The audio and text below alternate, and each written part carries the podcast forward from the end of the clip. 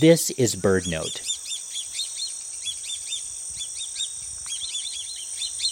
Swallow-tailed kites live in Central and South America year-round, but there's a subspecies that migrates to the U.S. in the summer.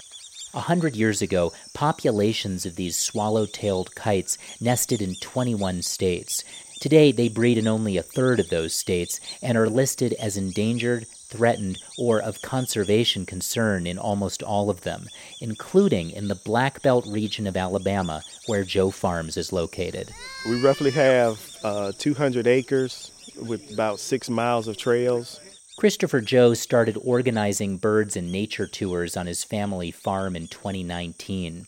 Just a couple years before that, his dad Cornelius had noticed the swallow-tailed kites hunting as he worked the fields.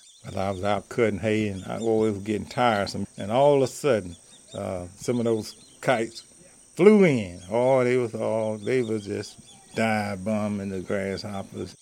Now, Christopher Joe and his family invite people to witness the hay cuttings and kite feeding frenzies for themselves. Christopher says he intends for Joe Farms to be a place where black people and all bird watchers can feel safe and connect with wildlife. Nature in general is what a lot of people are, are looking for in places like this to where you they can come and, and relax. You can hear more about the Joe Farm and swallow-tailed kites on the Threatened podcast. Listen in your podcast app or at birdnote.org. I'm Ari Daniel.